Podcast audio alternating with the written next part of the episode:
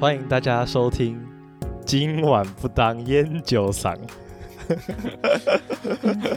我们为什么我们今天会讲的这么尴尬呢？因为我们这边呢来了一位教授。呃，先跟大家做个自我介绍好了，我是主持人秋宝，我是金博，我是大姐。好，那我们今天的来宾呢是来自于台科大材料系的蔡教授。那要不要先自我介绍一下？那个秋宝，然后金博大姐，你们好，呃，各位听众朋友，大家好。今天呢，就是虽然我们不当研究生了，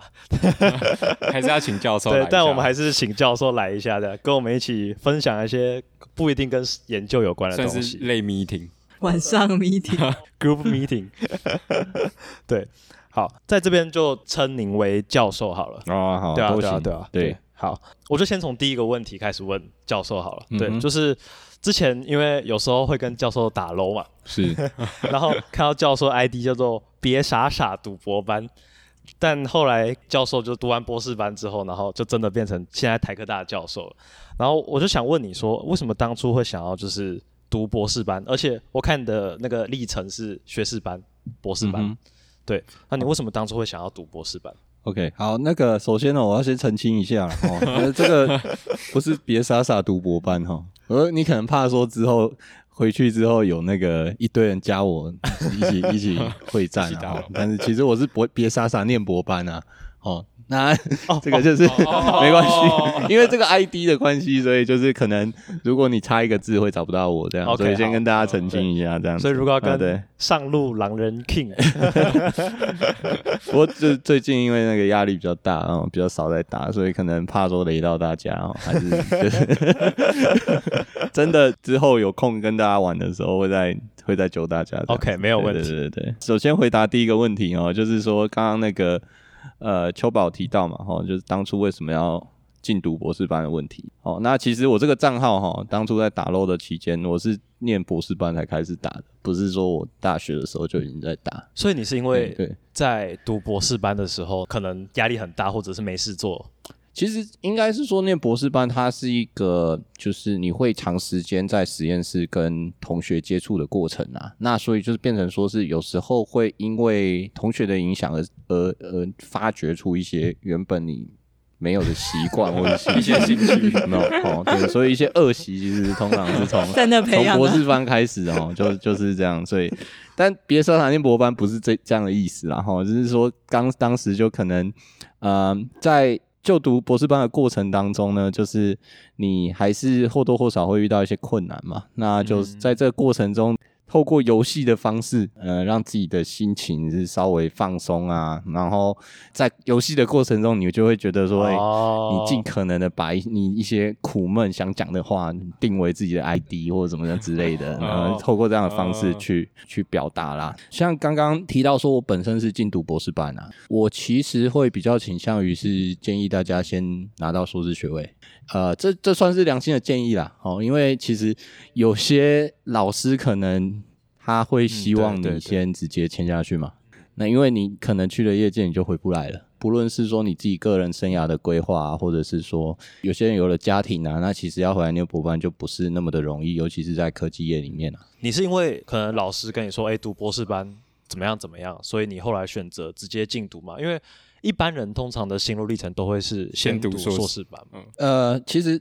都有了哈。在在我大三的时候，我还记得印象很深刻。我当初是清大材料博士，呃，大学部的。哦，那在大学部的过程当中呢，其实有一位教，我还记得他是教高分子的老师。他其实教学上面，我觉得他做的蛮好的。哦，那他其实在过程中，可能我跟他之间也比较有互动。好，那其实他也会用一些有点像是帮我帮助我们做生涯规划的方式，去让我们去想说之后要往哪一条路去走这样子。但是当时对我来讲比较深刻的体会是薪资的差异啦，薪薪资的差异。嘿，对，举例来说，在大学毕业生来讲的话，那时候如果我们不看年薪，如果只看月薪的话，当初大概是三万块左右。哦，当初当初他举例是举工研院啊，哦，其实也有这个台积电的例子，这个我后面再讲啊。以工研院来说，他在当初大概是三万出，然后四万五跟六万这样子。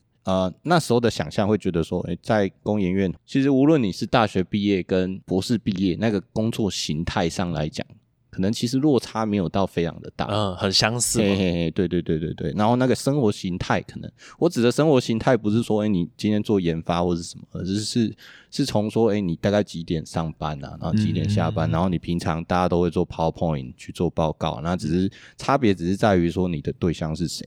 所以所以这样是说，就是可能大学部进去工研院，就是也可能会碰到一些研发的，也是做研发的嘛。呃，对，基本上你其实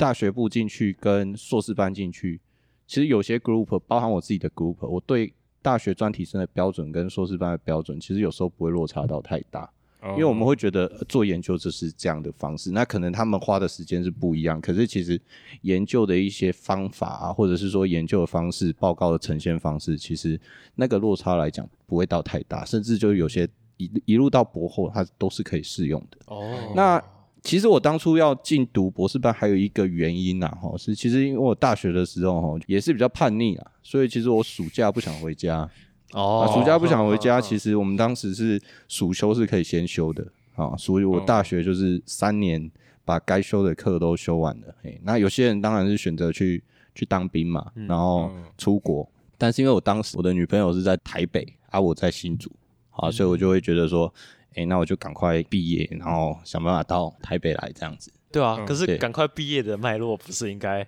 硕士毕业就好？因为那时候又有一些案例是博班只有读三年。哦，或者是说三年到四年这样，那我会觉得说我已经提早一年毕业了，对不对？那我就是再多个一两年，我就拿到博士学位了，嘿嘿嘿，所以那时候才会有这样子的考虑。嗯，那时候又因为说，哎，女朋友在台湾嘛，所以就是也没有这种出国的考量啦。那其实我现在其实如果是以整个整体的生涯规划去看的话，我是蛮鼓励大家有机会可以多出国看看，多出国走走的。对对对。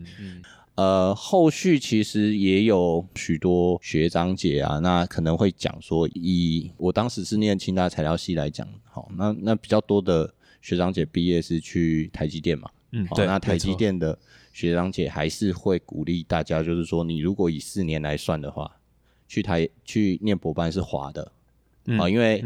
呃，台积的话，大家如果知道，它是有分成说三一职等啊，三三职等。那一般硕士进去都是三一，哦，那博博士进去的话都是三三。跟大家简单讲一下这个职等，就是你可以把呃硕士学历跟博士学历换算成经验值。对，所以刚刚所提到的三一跟三三职等，就是所谓的你读博士班之后，你初始的职等就比较高，那你一开始可能能做的职位啊，或者是你的薪资就会比较多，跟比较高。嗯嗯。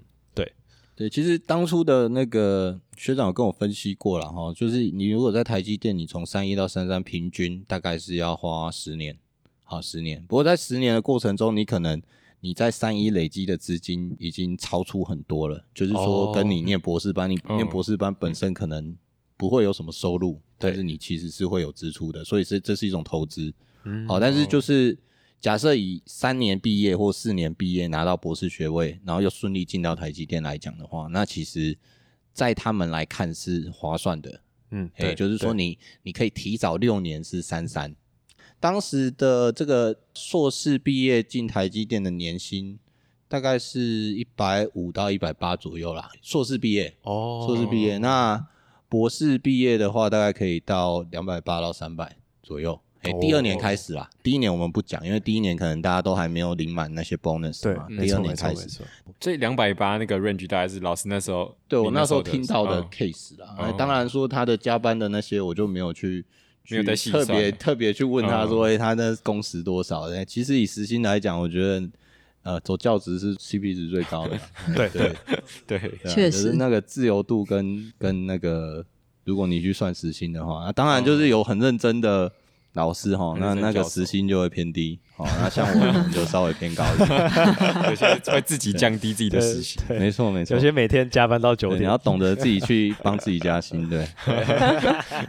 没错，工时短，你单位小时的时薪就会上升。那其实当初进读博士班，从头到尾没有想过要走教职，嘿，当初唯一给我的动力就是我要去台积电，也就这么简单。所以其实你一开始是以工作为目标，去科技业为目标。嗯，科技为目标，因为那时候就觉得，哎，大家都是走这条路，所以其实没有去思考其他的可能性。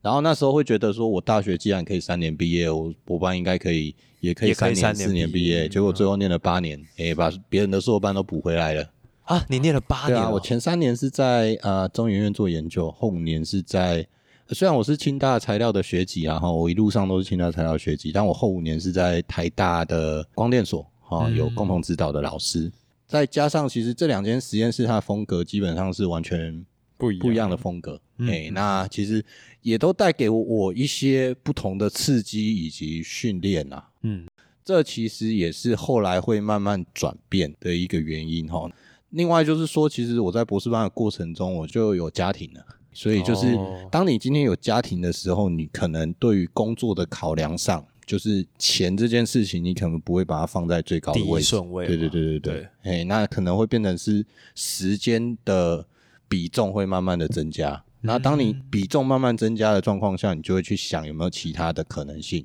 嗯哎、所以其实很多去科技业的呃同学啊，或是那现在在科技业的工程师，当他有了家庭之后，他也会去思考自己的人生规划了。嗯哎、所以其实你要讲说我自己对研究非常有兴趣吗？其实我自己是觉得还好啦，反正我那个呃打 low 都取这种 ID 了，所以其实 基本上是还好。但是就是我会把它当做是每一种工作都是一个尝试对啊。对对，一路上也看到不同人用不同的风格去做这个工作，啊，嗯所以就会自己去选择一个自己比较喜欢的方法去从事这个行业。嘿，大概是这样子。哎，那想问一下教授，因为你刚刚说有提到有些人三年可以毕业吧？当初那你老板是有跟你说好可以几年毕业的？呃，回想一下哈，这当初在一开始前三年跟后五年在不同的地方。哦，嗯那其实前三年我是在中央研究院哈，那中央研究院其实简单来说，它其实它的题目都是比较大，嗯好，所以你会觉得你自己在完成一件非常重要的事情。哦但是其实你要记得，就是说我们博士班毕业会需要的是发表。嗯哦，发表。哦那他当当你今天是做一个很大的题目的时候，你可能其实这些文章的发表对你来讲不一定是一个，就是对整个团队来讲不一定是有利的。对你其实是希望说，诶，我这个东西真的最后把它完成了之后，我再一并发表，嗯嘿，或者是说我先投专利，对，然后我先不做文章的发表，这样子。那哦其实，在那个过程中，你会觉得好像自己在浪费时间那种感觉啊。但是现在回过头来看，其实那段训练其实是蛮扎实的。对，这是前三年的部分。嘿，但是因为就是当时自己呃也是刚开始从事研究工作嘛，你就会觉得、诶好像都没有任何的回报。每天可能都在做类似的事情，或者是你尝试去克服眼前的一些难题。哦，加上我当初是做一些超高真空的研究啦，那有做过超高真空我就知道了。哦，就是说你光是要维持那个真空度，哦，你可能每天都要面对不同的问题，包括它如果有一些漏气啊，或者是里面有一些油气，它会释气。嗯好，所以你就每天在那边抽真空，每天在那边烘烤你的系统。嗯好哦，那那可能在前面的几年都不会有太大的突破。哦，但是它是一个非常扎实的训练。基本上我们那时候都要抽到十的，至少抽到十的负九次方托尔啦。好、一一大气压是七百六十托尔嘛。对哦哦，那一般的真空大概是像我们目前的一些镀膜设备，大概是抽到五乘以十的负六托尔左右。对啊，那时候的超高真空系统，哦，那它需要抽到十的负九次方托尔，对，哦，所以其实是蛮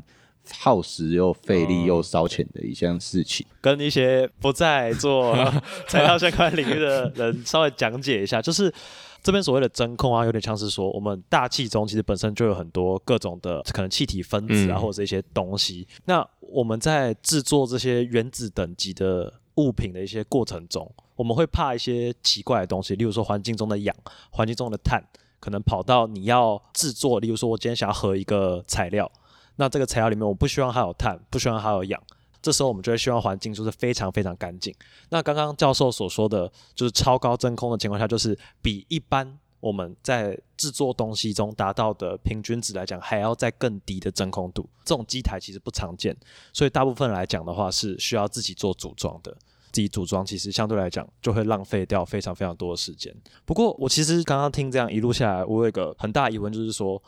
你后来是因为说你觉得一直在原地踏步，所以你后来选择到其他地方吗？还是你是中间有遇到什么事情来决定说不行，我不能再浪费时间了？然后我刚刚其实是讲一半了哈，就是说前三年确实啊，就是说我自己觉得也可能是我自己当初不够积极啊，因为其实，在那种情况下，你如果每天去找老师讨论的话，其实还是能有一些比较快速的进展。所以其实我后来都觉得讨论其实是很重要的。有些学生他可能其实平常没有什么在做实验，可是在他在讨论的过程中，他其实吸取了蛮多的经验哦。不过话说回来啦，呃，我当初在做选择的时候，其实除了中医院的团队呢，我当初还有去找一个台大光电的团队这样子哦，所以我后来后五年其实也是在那个台大光电何老师何志浩老师的这个指导下，哦去从事研究工作。回到学校之后，其实你会发现这个研究变得。虽然同样是研究，哦，但是它的目标跟方向会变得很不一样。好，因为以学校来讲，我们主要是训练学生为主，对，好，所以就是你会在很短的时间，相对来讲，我们题目不会定那么大，好，但是呢，你会有一个整理资料、做实验，然后讨论以及写作发表的过程。呃，尤其是在我们团队啦，我们着重写作又远大过实验。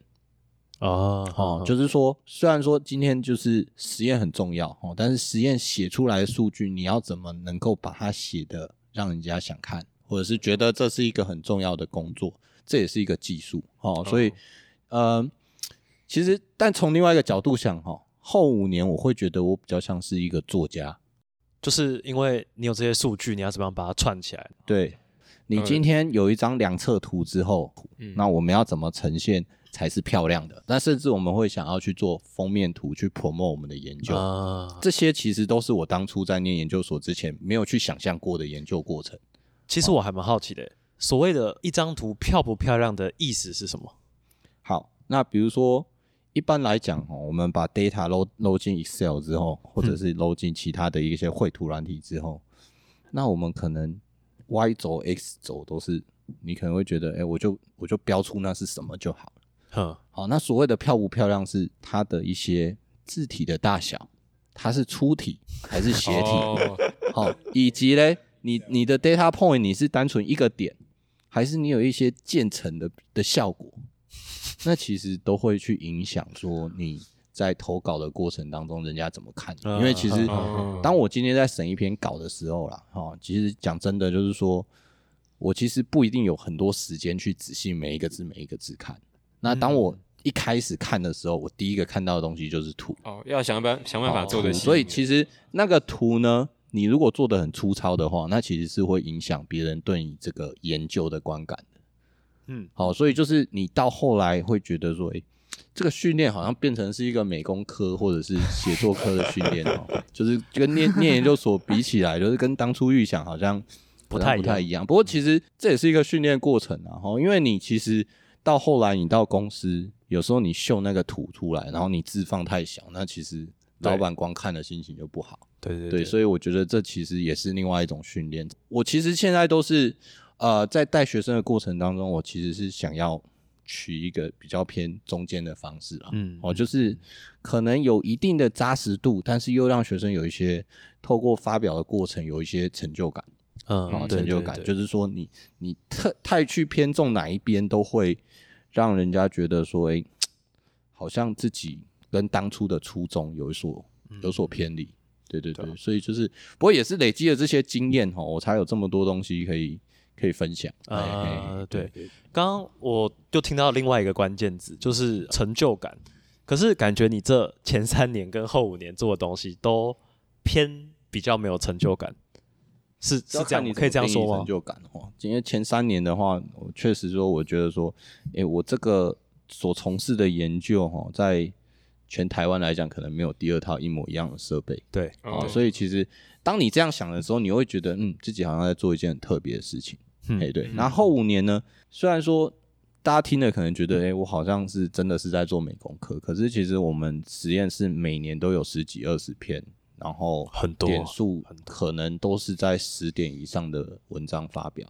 哎、哦那当然，只是这其实除了一些写作以及题目，其实题目一开始就可能决定了这一些。嗯，有些人他喜欢做冷门的题目，有些人他喜欢做热门的题目。那其实冷门跟热门就会决定于你的点发表的容不容易？对对对对对，对但是这其实都是你个人的选择啦。就是说，有些人会想要为了追求高点数而去呃选择比较容易成为高点数的题目，那有些人可能就会我自己的兴趣就在这，我就专注于这一块这样子。这样我还蛮好奇的，就是因为在做研究的过程中嘛，我们最常遇到的问事情就是，其实很容易做出来就没东西，或者是嗯没成就感。所以当初你是有点像是说，你帮自己找一个可以给自己成就感的感觉吗？是什么让你这样一直持续往下？是因为当初你就是想要赶快结束掉，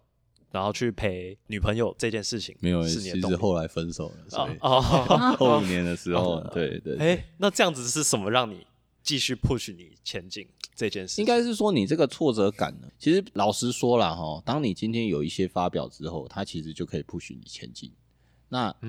这些发表呢，或许这这其实需要一些老师的引导。就是一开始其实实验是一个分工的这个团队啦，哈，所以其实有时候其实你的发表的东西不是你自己一个人做的，但是你负责把它组织起来去进行发表。所以如果一开始当你今天实验都很挫折的时候，能够给你一个机会去做这样子的练习，你会觉得诶，所以大概我研究就要做到这样子。然后就会有一些发表。那当然就是一些题目的选择性，其实我们呃刚刚其其实前面我有稍微提到了哈，就是说，当你一开始就选择一个很难做得出来的，那就比较像是中研院的风格。但是其实我们在校园，我通常会去呃，虽然我可能没办法马上达到我最想要的研究成果，但是我会有一些阶段性的进展。呃，就是一开始不要把标准定太高嘛。没错，没错，因为你当你今天是一个训练过程的时候，这时候不是只有你自己一个的研究，你同时是在带学生，或者是你在指导一些你的学弟学妹嘛。对，那对对，就就像我们做实验报告一样，为什么要写那些报告？那些报告其实大家也都知道了，但是就是一个训练的过程。对啊，所以就是呃，研究对我来讲，可能它只是一个工具去训训练你的一些逻辑能力，或者是你怎么去展现自己所做的事情。嗯，好，所以就是如何去展现以及 present 好或表达或发表，其实跟研究本身是同等重要的。啊，这样子好了。因为像我自己好了，可能现在在硕士班的时候，就可能会被老师送到国外去发表一些东西，这样。然后之前跟老师聊天的时候，听到一个很酷的东西，叫做 K A U S T，就是去过沙乌地阿拉伯，嗯。好像什么科技大沙乌地阿拉伯什么科技大学，科技大学，对，国王科技大学，阿普杜拉国王科技大学。对，阿普杜拉国王科技大学，没错，听起来很酷诶，能不能分享一下，就是去那边的当初怎么会去那边？这是因缘什么因缘际会？在讲这些这件事情之前，我先厘清一下哈，就是我就应我应该算是一个不折不扣的土博啦，但是我其实是蛮鼓励大家出去的。呃，就是你看棒球就知道嘛哈，旅美回来的，就是土头，呃，不，应该是说没有没有旅美经验的拿到十胜，他的薪水可能也是二十几万。哦嗯那旅美的回来的可能两胜三胜，但是他就值五六十万。好、所以其实嗯台湾整体的这个环境对于这种旅外的还是相当友善。当然，你也不能去质疑说他这样一定不对啦，哈，因为除了能力之外，有时候就是你累积的一些经验，好，就是你在国外其实他们的文化可能不跟台湾有一些差异。所以你看事情的角度可能会不一样。当你在国外的过程当中，你可能会认识一些国外的一些团队，嗯，好，那会累积自己的一些人脉嘛，也是齁或者一些关系。那其实后续，因为我们现在就是跨国合作啊，非常普遍，无论是在科技业啊，或者是在学术研究上啊，嗯齁所以就是这也是一个功能啊。所以其实旅外其实不是要你说一定国外的。大家说国外的月亮比较圆哈，那但是以从专业的角度看，这个其实不必然。但是文化上，它确实是会因为国籍、因为宗教啊有所不同。好，那他们在做一件事情的时候选择的态度可能也不一样。好，那我觉得这才是说我们需要去体验的东西。好，那话说回来，在这个沙特阿拉伯，这其实是呃很大吗？是我当初那个共同指导教授，他的原本是在台大广电，那他后来是转去这个沙特阿拉伯了。哦，所以其实我在毕业前呢，也被他盛情邀约，我必须讲盛情邀约。哦，到这个沙特阿拉伯那边的呃阿卜杜拉国王国王科技大学，我们简称 COST 好了。哦，去去体验一下哈，就是口试前体验一下。那一间学校，大家如果去 YouTube 看哈，在对岸他们称之为土豪大学啊，所以其实哦在那边呢，如果你担任副教授的话，你在你当四年，可能等于是在台湾当四十年，哦，所以就当四年，可能就差不多可以退休了。太扯了。OK，所以那个那个钱其实是你比较难以想象的嗯金额啦。因为我在那边其实只有两个多月啦，哦，所以就是我看到的东西，可能就是硬体设备比较多啦。你们如果来看我实验室，我有些东西 装潢是仿那边的，所以我一直说我去那边我，哦我学到最多的是装装潢。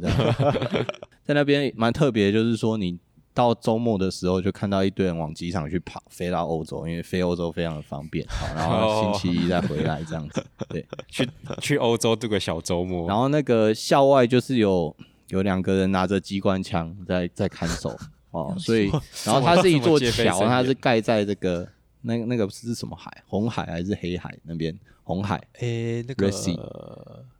好，希望我没有讲错不然我们要重录。嘿 呃，不不会不会不会，这个反正就是 阿拉伯附近的，然后就是当初我去的时候，刚好有那个 IS IS 在北方，哦，对对啊，所以就是万一他真的 打有点危险不。过那个还好啦，就是有一段距离啦。哦他真的如果打打来的话，是可以把那条桥炸掉，然后就就哦就，校园里面的人就与世隔绝这样子嗯。嗯对对，对这是蛮特别，跟大家报告一下哦，是红海，红海不是那个红海，是红色的红。是真正的红色。对对对对对对，red red。然后那个就是校外的部分，就真的是你想象中的阿拉伯世界哈，就是都是沙漠居多啦。哦，然后他们有一些规定，可能对女性是比较不友善的。嗯但是校内里面，因为校内是找美国人来管理以及新办的，所以就是这样子的一些管制不会那么的严谨，哦，所以在校内你看起来就有点像是一个美国学校，啊，哦，但是你在校外你就看到那个女生就是包得紧紧的，然后当初他们好像一度有开放女生开车，不过现在好像又有一些管制的措施，我不是很确定。对，嗯嗯嗯所以就是对于呃女生要去的话，可能会这个部分是需要进行考量的。嗯对，嗯那你去沙地阿拉伯遇到最冲击的事情是什么？就是你去的时候，你发现天哪，就是跟你理想中的阿拉伯不一样的地方。我刚好去的时候是斋戒月，哦，斋戒月他们好像十一点上班，三点就下班了。所以我要办一件事情非常的难办，哇，哦找不到人可以办。然后啊，白天好像不能在公开场合喝水哦，因为这样喝喝水嘛？就是正常喝水吃东西就变成你只能在宿舍，啊就你不能吃给大家看这样子，然后就是要等那个下午不知道几点过后，他们才会有一顿这种很丰盛的菜，你可以去吃这样子。哦，对对对，有点像巴费这样子。对，这这这这是蛮冲击的。还有就是有那种 meeting 到一半哦，听说有那个 meeting 到一半之后，然后大家那个阿拉伯伊斯兰教的学生，他就他就走出去说他我要去祷告，或者是做实验做到一半，你想象一下，做实验做到一半，放然后说着，我要祷告。你一个东西就是他们对于宗教的那个信仰是比他们其他事情还重要的。对，哦这个这个是蛮蛮特别的。确实，我可以。分享一下，就是我们实验室有一个印尼的博班生啊，然后有一次我就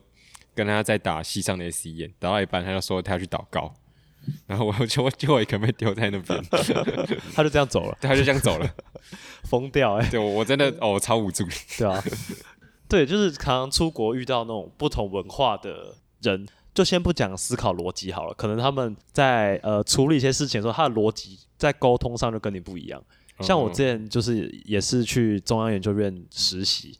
然后我的指导博后是个印度人，对，然后就常常跟他沟通事情的时候就会很麻烦，因为我就觉得说，哎、应该要用这样子去做。那他就觉得说，没有，我们要就是先从那个最基本的开始，然后你每天要在实验室怎么样怎么样待很久很久这样，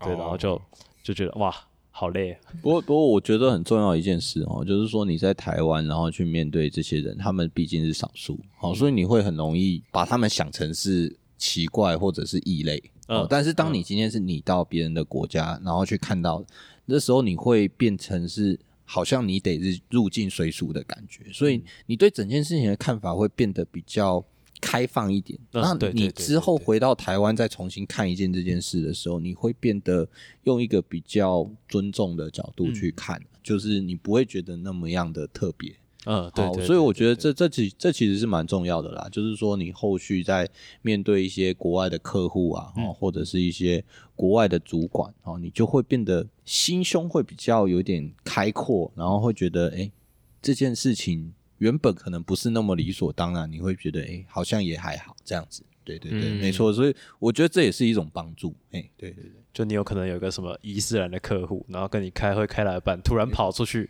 没有他，他应该是有可能去祷告，这样，哦对对对，就是会对他们有多一份理解啦，对对对啊，对没啊，错没错。感觉就是教授您在博士班这个路上，其实发生过蛮多蛮关键的事件，所以、呃，让你说有呃一些后续的选择是不能说很容易，就是可能比较有方向性的，可以去决定说你应该要做什么样的事情。但如果说像呃，可能像我们好了，我们可能目前到毕业之后，可能也不一定会成家立业，有时候也不知道应该选择金钱还是选择时间的话，或生活品质的话，嗯，那我要怎么样去规划我自己的生涯的部分？其实从我的角度来看，哈，你会说我做很多选择很明确吗？其实，其实我会觉得，如果你从另外一个角度想，我每一个选择可能都是在犯错。但是年轻其实有一个本钱，就是你们有足够的时间可以让你们有犯错的机会。那在每一次的犯错机会中，你就其实就会知道说，哎、自己更想要的东西是什么。嗯哦，那在这个过程中，你会找到自己相对来讲比较可以接受的那种，无论是工作形态啊，或或者是一些适合你做的事情。嗯哦，所以这个过程当中，我会觉得你就是，当你今天不知道怎么选择，你就去尝试就对了。哦，只要这个尝试不是会牺牲掉你的健康啊，健康或是嗯。性命这些的，那你就去尝试，无论这是呃对你来讲是舒适圈或是痛苦圈，嗯。那对你来讲都是帮助你做未来的一些选择的一个算是养分吧。嗯哦，就是说这这都是一个成长的过程啊。对，哦，就有点像是呃，可能我们以前在读各种课本的时候，可能哎读到历史，我可能没那么喜欢，我就知道自己相对没那么喜欢历史，没错。这样，然后一直去碰各式各样不同的东西。不过其实，在选择过程中，人是会变的啦。哦，所以就是你现在太去拘泥于说选择也没用，因为可能三年后的自己不会做同样的选择。会有不一样的想法。就是三年后，如果你的整个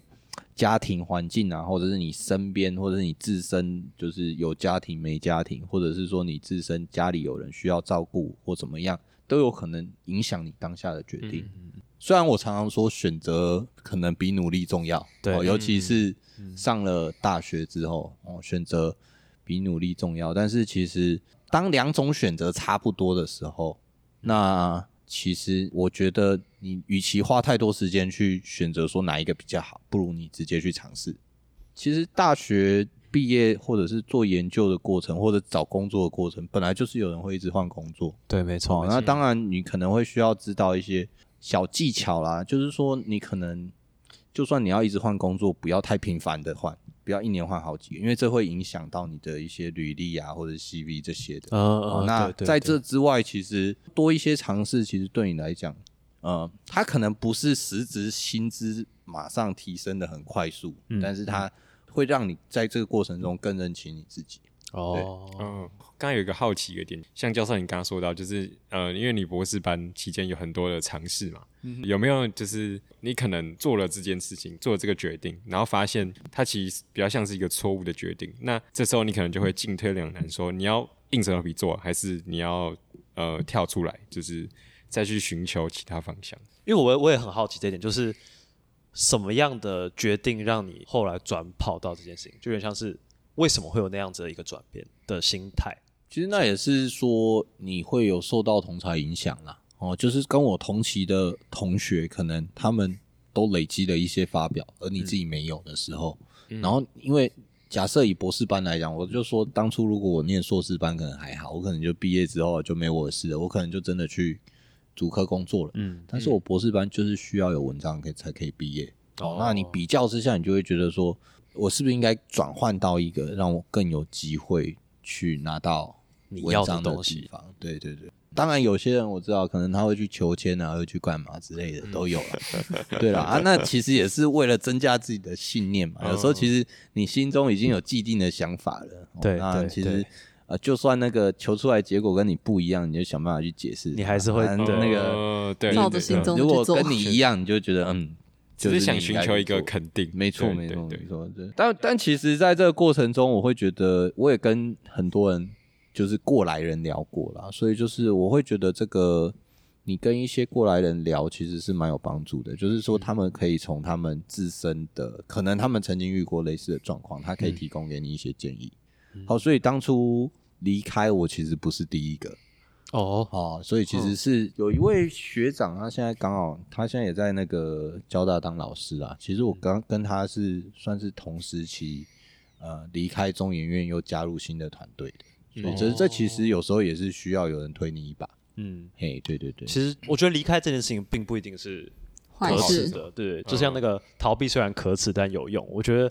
有时候在你可能不知道你自己要什么的时候，但当你走到一半的时候，很多时候是你应该当下要去权衡一下，说自己到底要不要再投资这个东西。嗯，就其实我还蛮认同刚刚那个要多去碰撞这件事情，因为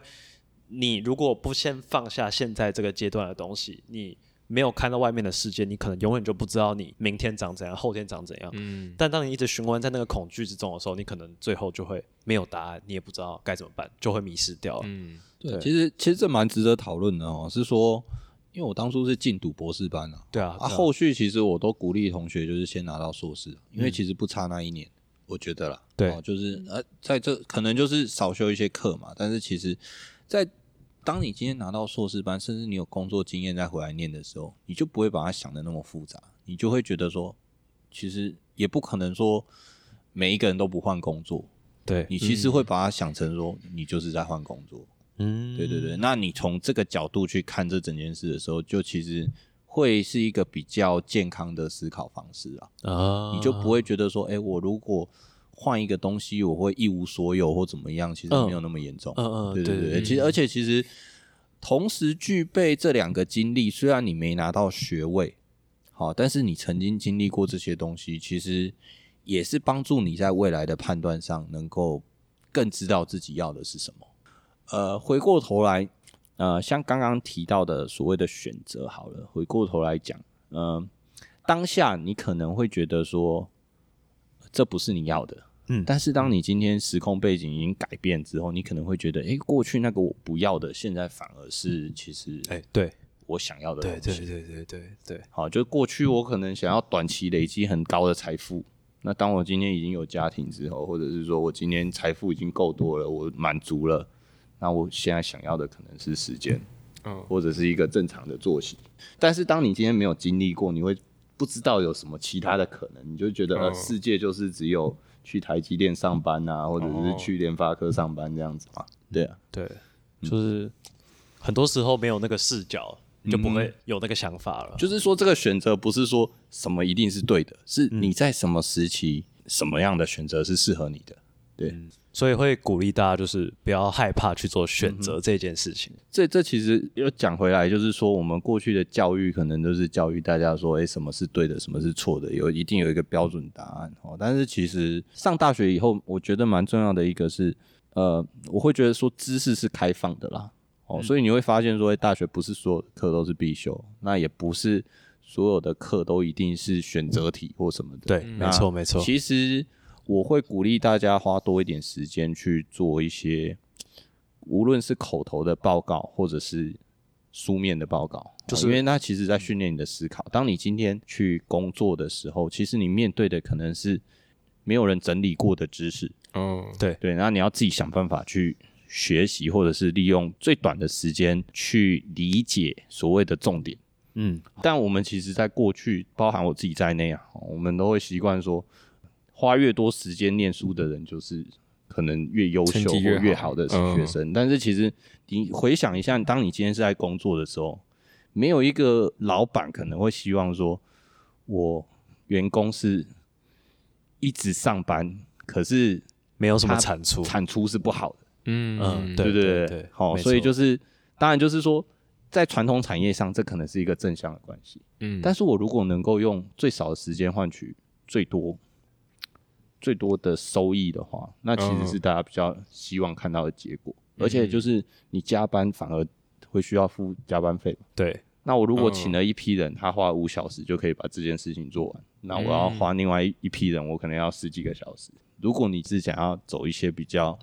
创新啊，或者是一些希望每个人都有产高附加价值的话，其实是最有效率的去研发或者是学习一些新的事物，这才是对公司是有帮助的。对，这让我想到，就是以前我们不是都会说，就是 study hard 嘛，就是认真读书嘛。可是我以前就觉得这个观念有点奇怪，就是应该要 study smart，smartly，没错对啊，才是比较好的。因为你一直读啊，可能没有效果的话，那这样还是白读。其实就是说，大学四年里面，其实是让你用四年的时间去想办法完成你刚刚讲的这件事啊。嗯，就是说如何去用比较 smart 的方式学，因为每个老师他的 teaching style 可能都不一样，对啊那他 focus 的点可能都不一样。嗯那其实就像你之后上班的时候遇到的老板，那当然就是工作有那么多种，我们不可能每一个专业都是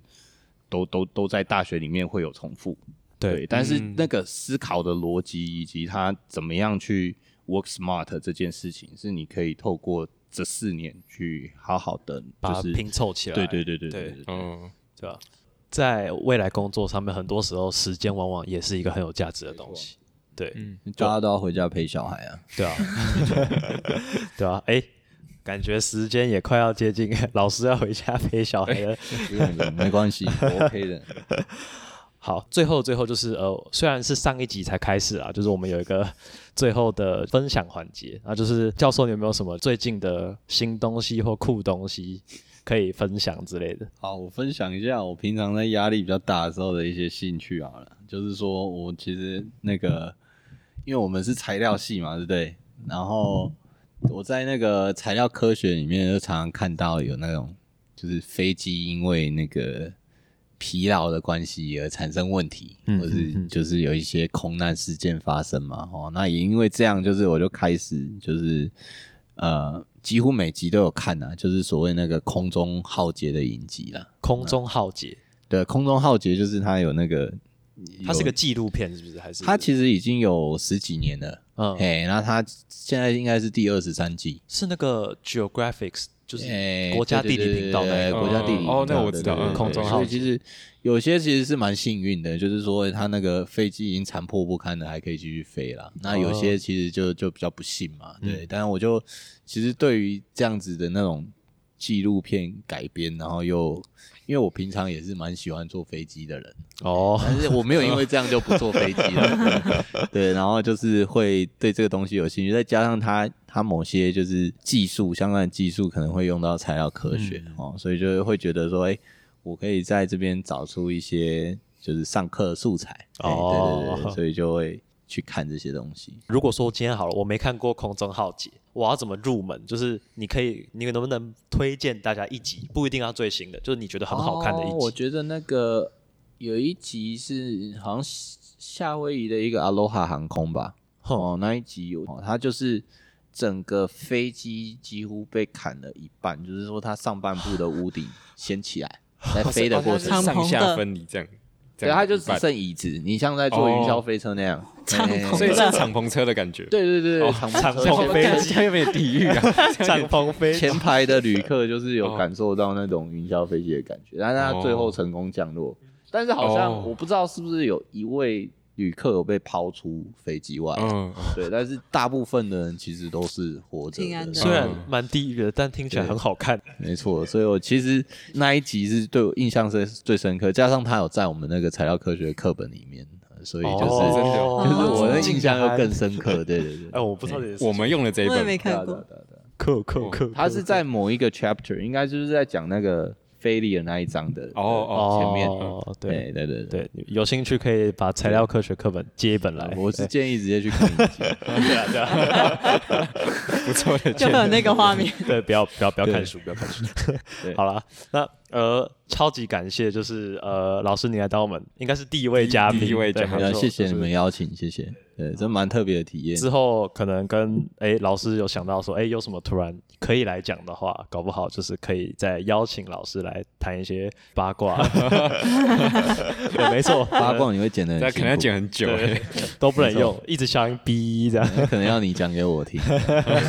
剪完只有十，分钟剪完。就十分钟，只有开场音乐跟结束音乐。还有自我介绍，对对对，然后就没了。对啊，那感谢大家就是收听这一集的节目，那希望我们以上的内容您会喜欢。再跟大家自我介绍一次，呃，我是秋宝，哎，我是静博，我是大姐，我是蔡梦林老师，啊，对，这段没 say 过。我们今天 podcast 就到这边告一个段落，好，谢谢，好好，大家拜。拜拜。